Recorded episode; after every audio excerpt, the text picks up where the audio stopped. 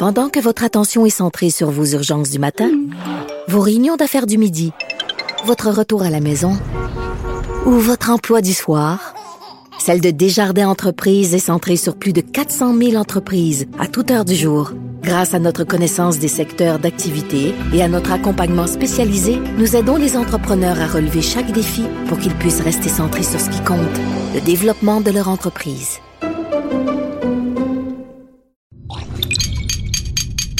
Cube Radio. Il connaît tous les dessous de la politique. L'économie, la santé, le transport. Antoine Robitaille. Là-haut sur la colline. Cube Radio. Bon jeudi à tous. Aujourd'hui à l'émission, on parle pétrole en Gaspésie avec la députée du coin, Mégane Perry-Mélenchon, qui soutient qu'il n'y a plus d'acceptabilité sociale pour les projets d'exploration et encore moins d'exploitation là-bas. Et ensuite, Carlos Letao viendra nous parler d'un projet de loi trop peu discuté. C'est le projet de loi 34 sur les tarifs d'Hydro-Québec. Il n'en revient pas qu'on veuille maintenant arrimer les tarifs d'Hydro-Québec à l'inflation. Mais d'abord, le compteur est avec nous en studio.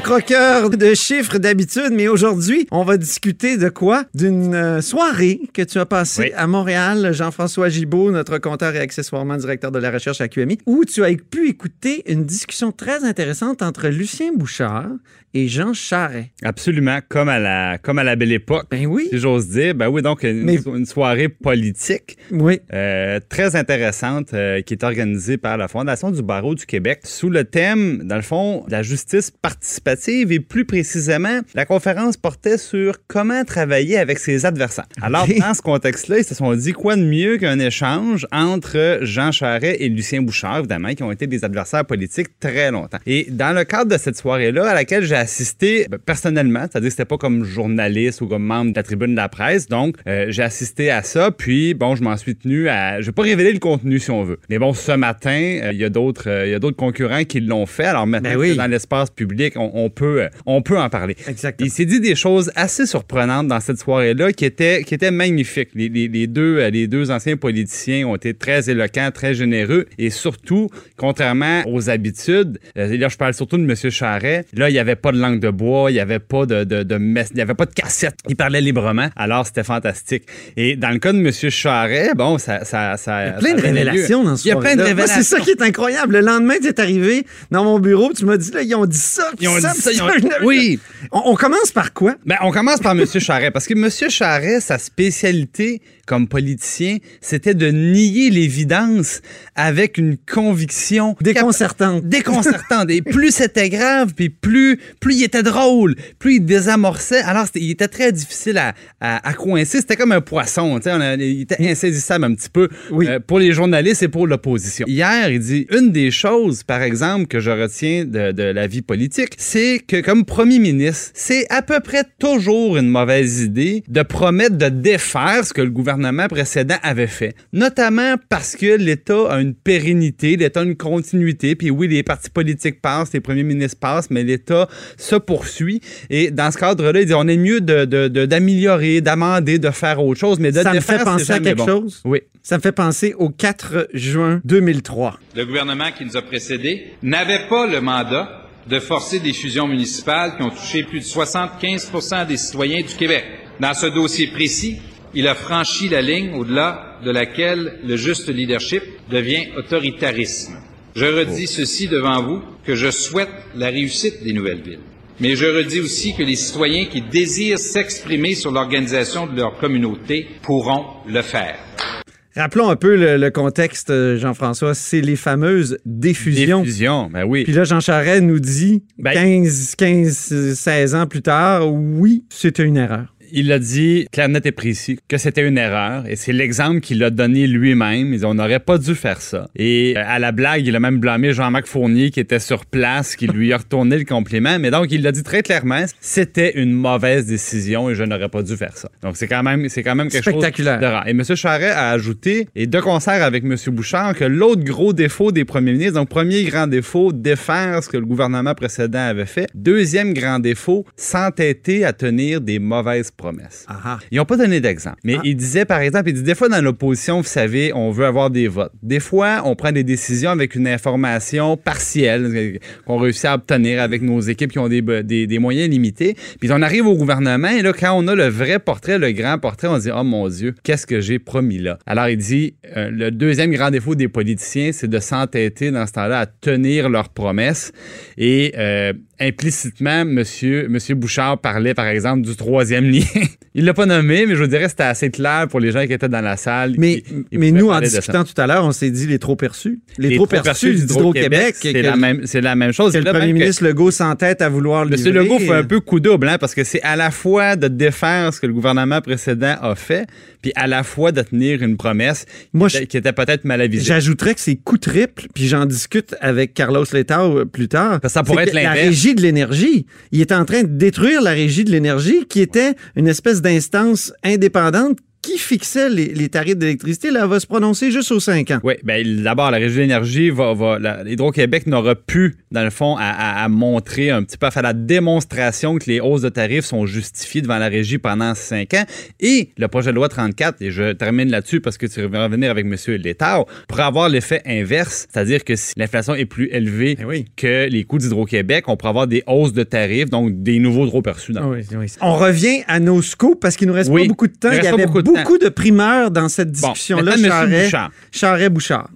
La chose qui euh, me le plus frappé, c'est que M. Bouchard a dit qu'il était contre la loi 21, la loi sur la laïcité. Hey, c'est pas rien, ça. non, c'est pas rien. En même temps, Lucien euh, Bouchard, c'est l'idole de François Legault. Monsieur, Monsieur Bouchard, c'est un mentor de François Legault. C'est Monsieur Bouchard qui a amené François Legault en politique et il s'y réfère régulièrement d'ailleurs. Alors, je suis convaincu que c'est pas euh, que c'est quelque chose qui va un peu l'ébranler. Ceci dit, Lucien Bouchard, évidemment, c'est aussi le frère de Gérard Bouchard, de Bouchard Taylor. On sait que Gérard Bouchard a un petit peu viré son capot de bord sur cette question-là. Et euh, bon, je crois que le- entre frères, euh, je pense qu'ils se sont parlé. Que Monsieur Bouchard disait, il dit que normalement, pour limiter les libertés individuelles, il faut d'abord faire la démonstration que les droits collectifs sont atteints.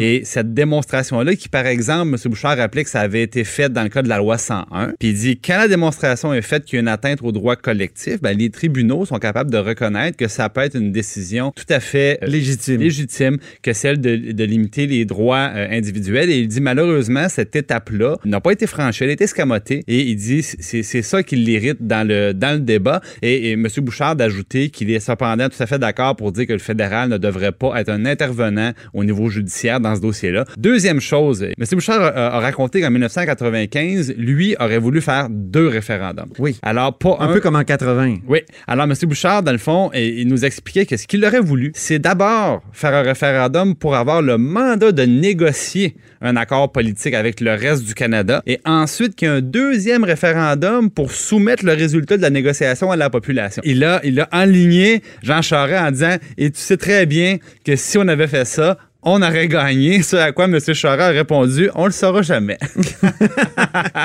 Mais Jacques Parizeau voulait rien savoir de rejouer dans le film de 1980. On s'en souvient, ça avait des, été des tensions assez grandes entre les deux. Oui. Mais effectivement, quand on regarde le résultat du référendum de 95, je, difficile de penser que M. Bouchard ne pourrait pas avoir raison Mhm. Hein, à, à- à quelques dixièmes de pourcent près si on avait eu d'abord un mandat de négocier, puis après ça, le résultat des courses, est-ce qu'on on serait dans un monde différent aujourd'hui? C'est très possible.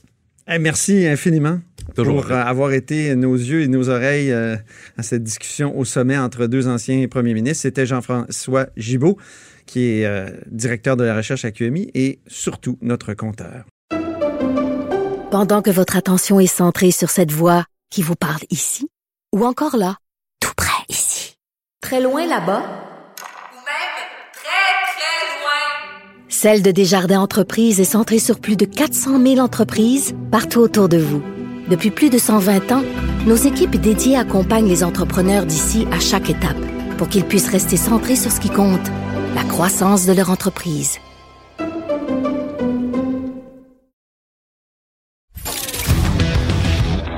Là-haut sur la colline. Une entrée privilégiée dans le Parlement. Cube Radio. Alors, Carlos Letao, euh, député de Robert Baldwin et critique en matière de finances, est avec nous. Bonjour. Bonjour, M. Bataille. Euh, Vous avez posé une question intéressante ce matin sur un projet de loi dont on parle euh, trop peu, je crois, le projet de loi numéro 34. Mais au-delà du chiffre, euh, le gouvernement nous dit que ça fera en sorte de nous donner des tarifs d'électricité stables et prévisibles parce que liés à l'inflation. Cette idée-là vous déplaît? Énormément. Oui. Euh, énormément parce que énormément parce que euh, c'est ce, ce projet de loi euh, derrière cette prétention de d'être à l'avantage des des, des des consommateurs d'électricité Oui. en, en fin de compte va se traduire par des prix d'électricité plus élevés que ce que ça aurait été le cas. Je m'explique. Oui. Euh, Ben, ça peut paraître être une bonne Ouais. idée de, de suivre l'inflation. Euh, souvent, sou- souvent, soit des, des gels, ça peut être désavantageux pour toute la société, et des hausses excessives aussi, toujours réclamées par Hydro-Québec. Donc, l'inflation, il me semble que ça, ça peut sembler être une bonne idée. Ça peut sembler être une bonne idée, mais ju- justement, mais elle, elle ne l'est pas, à mon avis. Euh, et d'ailleurs, c'est l'avis de, de, de la très vaste majorité de tous les groupes qui sont venus se prononcer en commission parlementaire. Et ça, ça, ça arrive pas souvent Oui. que, que tous les groupes des consommateurs, des entreprises, de patronat, euh, les, les, les, euh, euh, experts des universités, tout le monde est vraiment contre ce projet de Ah loi. oui, c'est ça. Hein? Euh, le seul qui est en faveur, c'est Hydro-Québec elle-même. C'est- c'est- Oui, on dit que ça a été un projet de loi même écrit par Hydro-Québec? On a dit ça? Enfin, on, on dit ça, mais disons que c'est Hydro-Québec était le- sont les seuls à être vraiment en faveur de cela. Maintenant, pourquoi c'est si Oui, problématique? pourquoi c'est problématique? Euh, parce que pour une- un service public euh, réglementé, comme c'est le cas d'Hydro-Québec, euh, euh, on doit avoir euh, une, une entité euh, indépendante qui euh, établit et surveille les tarifs. Dans ce cas-ci, la régie de l'énergie. Oui, ça existait. C'est ça. Créé en 1997 justement pour, pour euh, euh, superviser euh, Hydro-Québec et pour qu'on s'assure qu'on Et est dépolitisé. et des politiques. faut le dire, parce qu'avant, en campagne électorale, on discutait des tarifs d'Hydro-Québec. Là, on n'en discute plus parce qu'on s'en remet à, à la régie qui, essaie de faire une décision, de prendre une décision plus euh, rationnelle. C'est ça. Euh, et euh, dans ce processus d'établissement des tarifs dans le service public, surtout quand le service public est fourni par un, un monopole, comme c'est le cas d'Hydro-Québec, euh, le, le tarif doit refléter le coût de production et le coût de distribution. Ah. Or, là où nous sommes maintenant, à cette étape-ci dans la vie d'Hydro-Québec, euh, puisqu'il a- n'y a plus tellement de, de- de- de nouvelles constructions, euh, de nouveaux investissements massifs, euh, et puisque euh, la demande stagne, plus ou moins, donc le processus normal géré par la régie de l'énergie mènerait à des augmentations tarifaires extrêmement minces. Tous les spécialistes nous disent que euh, ça ne devrait pas augmenter euh, plus que plus que 1% euh, par année, peut-être même un peu moins que cela. Ah bon? Alors, en, en disant que ne vous en faites pas, on va vous, vous, vous, vous indexer ça à l'inflation. Donc, les tarifs vont augmenter de 3% par année. Quand en réalité, si on n'avait pas fait ça, les tarifs seraient restés stables, vraiment, sans changer, ou alors avec une augmentation très, très légère. Euh, donc c'est pour ça qu'à notre avis, non seulement on perd euh, euh, euh, le rôle de la régie pour superviser euh, Hydro-Québec, euh, mais on va se trouver avec des tarifs qui seront plus élevés que ce que ça aurait été le cas. Donc quand on essaie de nous vendre cela comme étant euh, au bénéfice des, des, des, des, des- Ah oui. des consommateurs, c'est pas du tout le cas. C'est, le projet de loi sur les trop perçus. hein, dans Oui, fond, c'est ça, hein? c'est ça. Ça.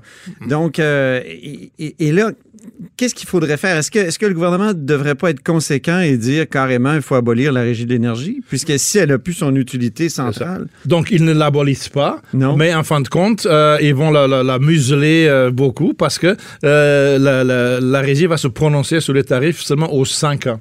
Maintenant, le processus est tel qu'à chaque année, euh, Hydro-Québec doit déposer une requête de hausse tarifaire et puis euh, la régie, il y a même des, des audiences publiques, donc c'est un, un système euh, tout à fait transparent, Démocratique. démocratique et tout ça. Là, ça va être aux 5 ans.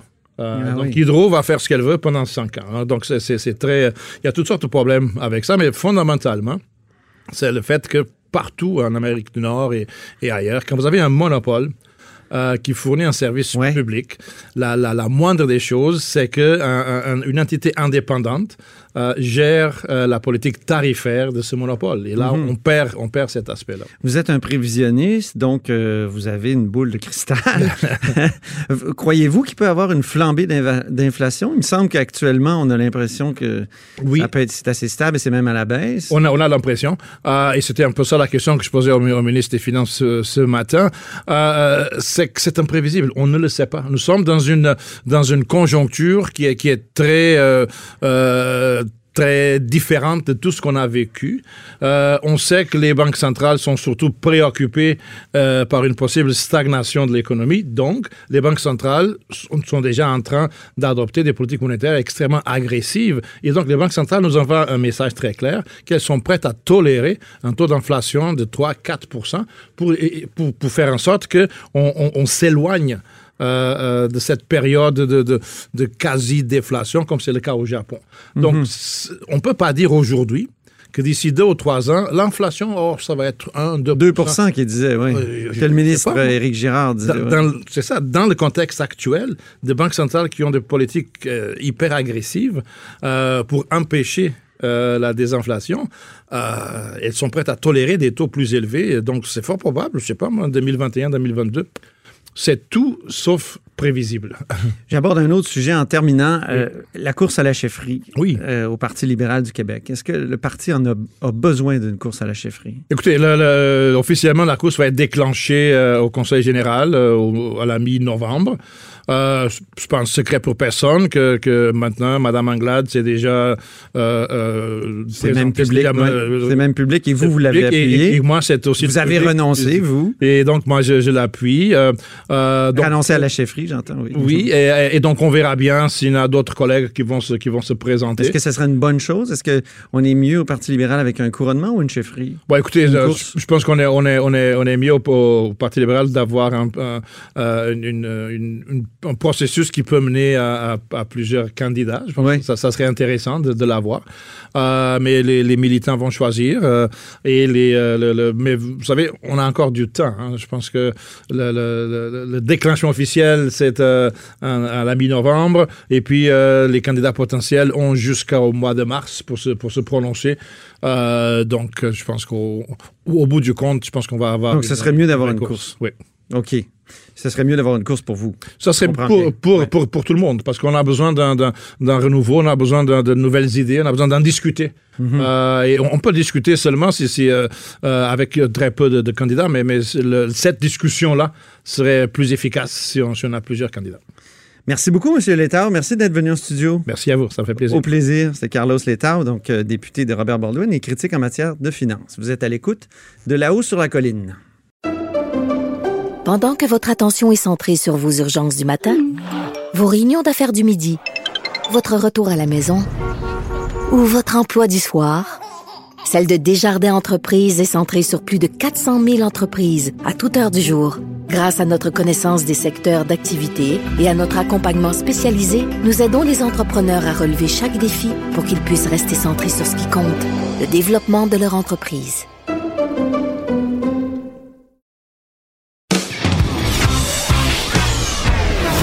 Sur la colline. La politique autrement dit. Cube Radio. Alors, je suis avec euh, Mégane Perry-Mélençon. Bonjour. Bonjour. Qui est députée de, de Gaspé. Oui. Euh, vous avez posé une question hier qui m'a intrigué sur euh, l'acceptabilité sociale des projets d'exploitation pétrolière ou d'exploration, parce que c'est les deux en, en Gaspésie, n'est-ce pas? Oui, en ce moment, je vous dirais que c'est plus à l'étape d'exploration pour tous les projets, tous les, euh, toutes les compagnies pétrolières qui ont des, qui ont des claims qu'on appelle. là.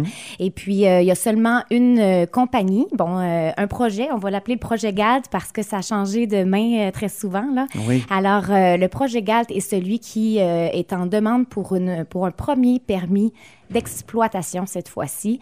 Et euh, on parle de forage qui se passe tout près d'une rivière à saumon qui rapporte beaucoup dans l'économie là, euh, de la Gaspésie. Alors, on a, et on a peur également pour la ressource. On sait tous les risques environnementaux que ça encourt, ce genre de projet-là. Donc, pour vous, il n'y a pas d'acceptabilité sociale? C'est qu'il faut aller voir les détails du projet. On parle de 40 ans de forage pour l'équivalent de 40 jours de consommation pétrolière au niveau actuel du Québec.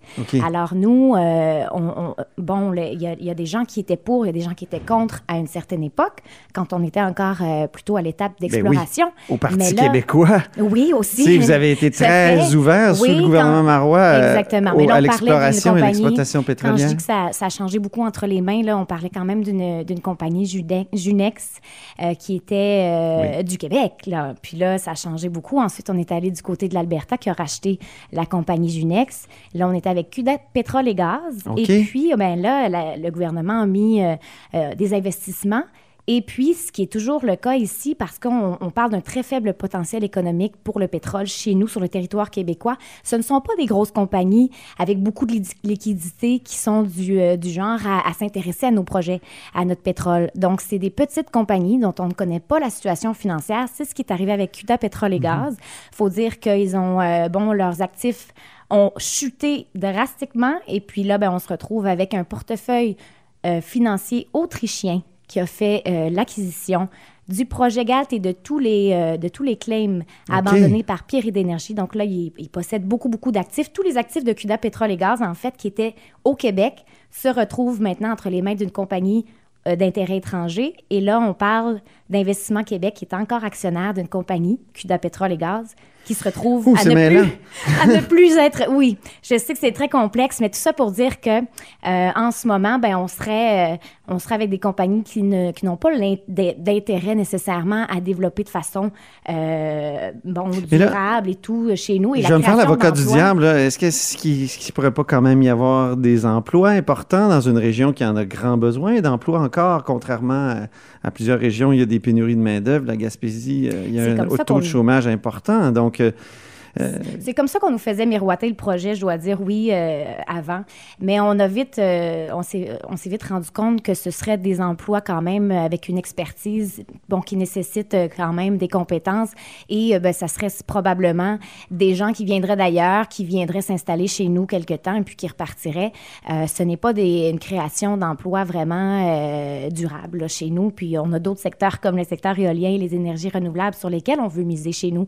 On est des experts dans le domaine éolien. On a encore à Calgary, euh, la semaine dernière, on a encore remporté des prix pour notre leadership euh, mondial de l'éolien. Chez nous, en Gaspésie, c'est là-dessus qu'on veut miser. Il y a des emplois. La- le, le taux de chômage, il faut dire que c'est à cause des, des emplois saisonniers qu'on a un taux qui semble être élevé, mais on a, euh, on a beaucoup d'emplois encore disponibles chez nous. Là. Ça, c'est la réalité en Gaspésie. Elle a changé énormément. Donc, ah oui, parlez-moi donc plus précisément de, de l'emploi. Donc, il y a beaucoup d'emplois dans tous les secteurs, euh, qu'on parle en santé, en éducation, euh, euh, des emplois même de soudeurs. Dans le, le chantier maritime de Gaspé, par exemple, cherche des soudeurs. On a l'usine de fabrication de pales éoliennes, LM Wind Power, qui fait des grosses campagnes de recrutement dans les grands centres pour essayer de, de- de- de combler sa main-d'œuvre. Donc, on a vraiment des, en- des, des emplois intéressants dans plusieurs secteurs.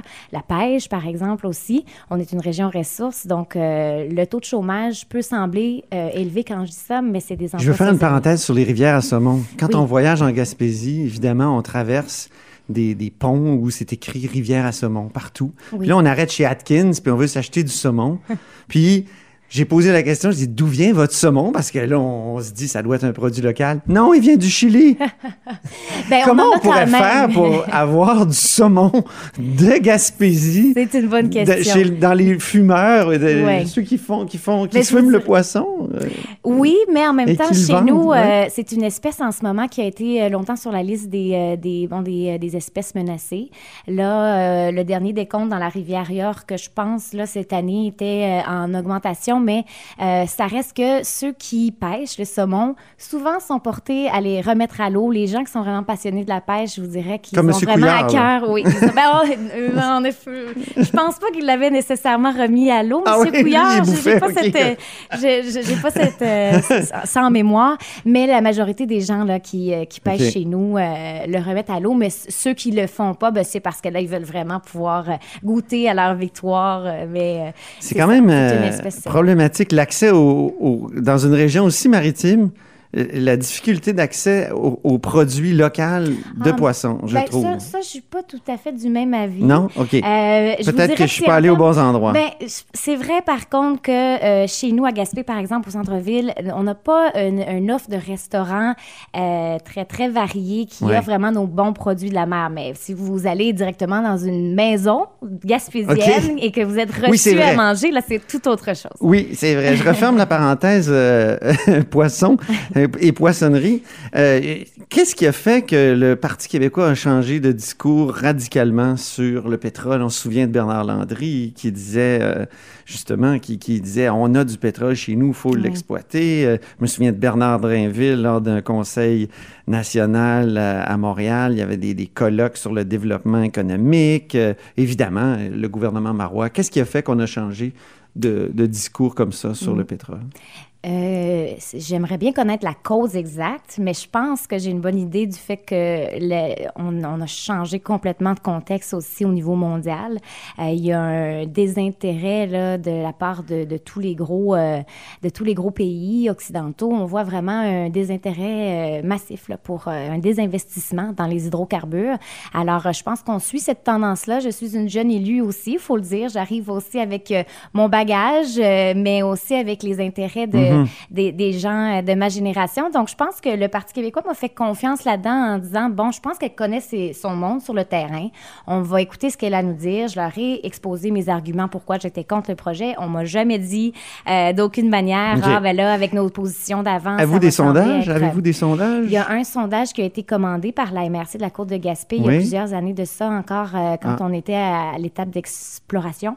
Et puis, euh, les gens, bon, euh, je pourrais plus vous sortir les chiffres exacts, j'aurais aimé ça les avoir, mais je peux vous dire que je me rappelle très bien que 40% des répondants disaient ne pas avoir l'information né- nécessaire pour bien remplir le sondage. C'était OK. Et puis, quand on parlait d'acceptabilité, il n'y avait pas la notion de fracturation dans le projet GALT, Ah alors oui. que là, on sait qu'ils auraient probablement, fort probablement besoin éventuellement de fracturer parce que le, le- le- la fissure de la roche en ce moment n'est pas euh, du calcaire, là, euh, donnerait pas assez là, de résultats. Euh, Il faudrait aller avec des méthodes beaucoup plus euh, rudes.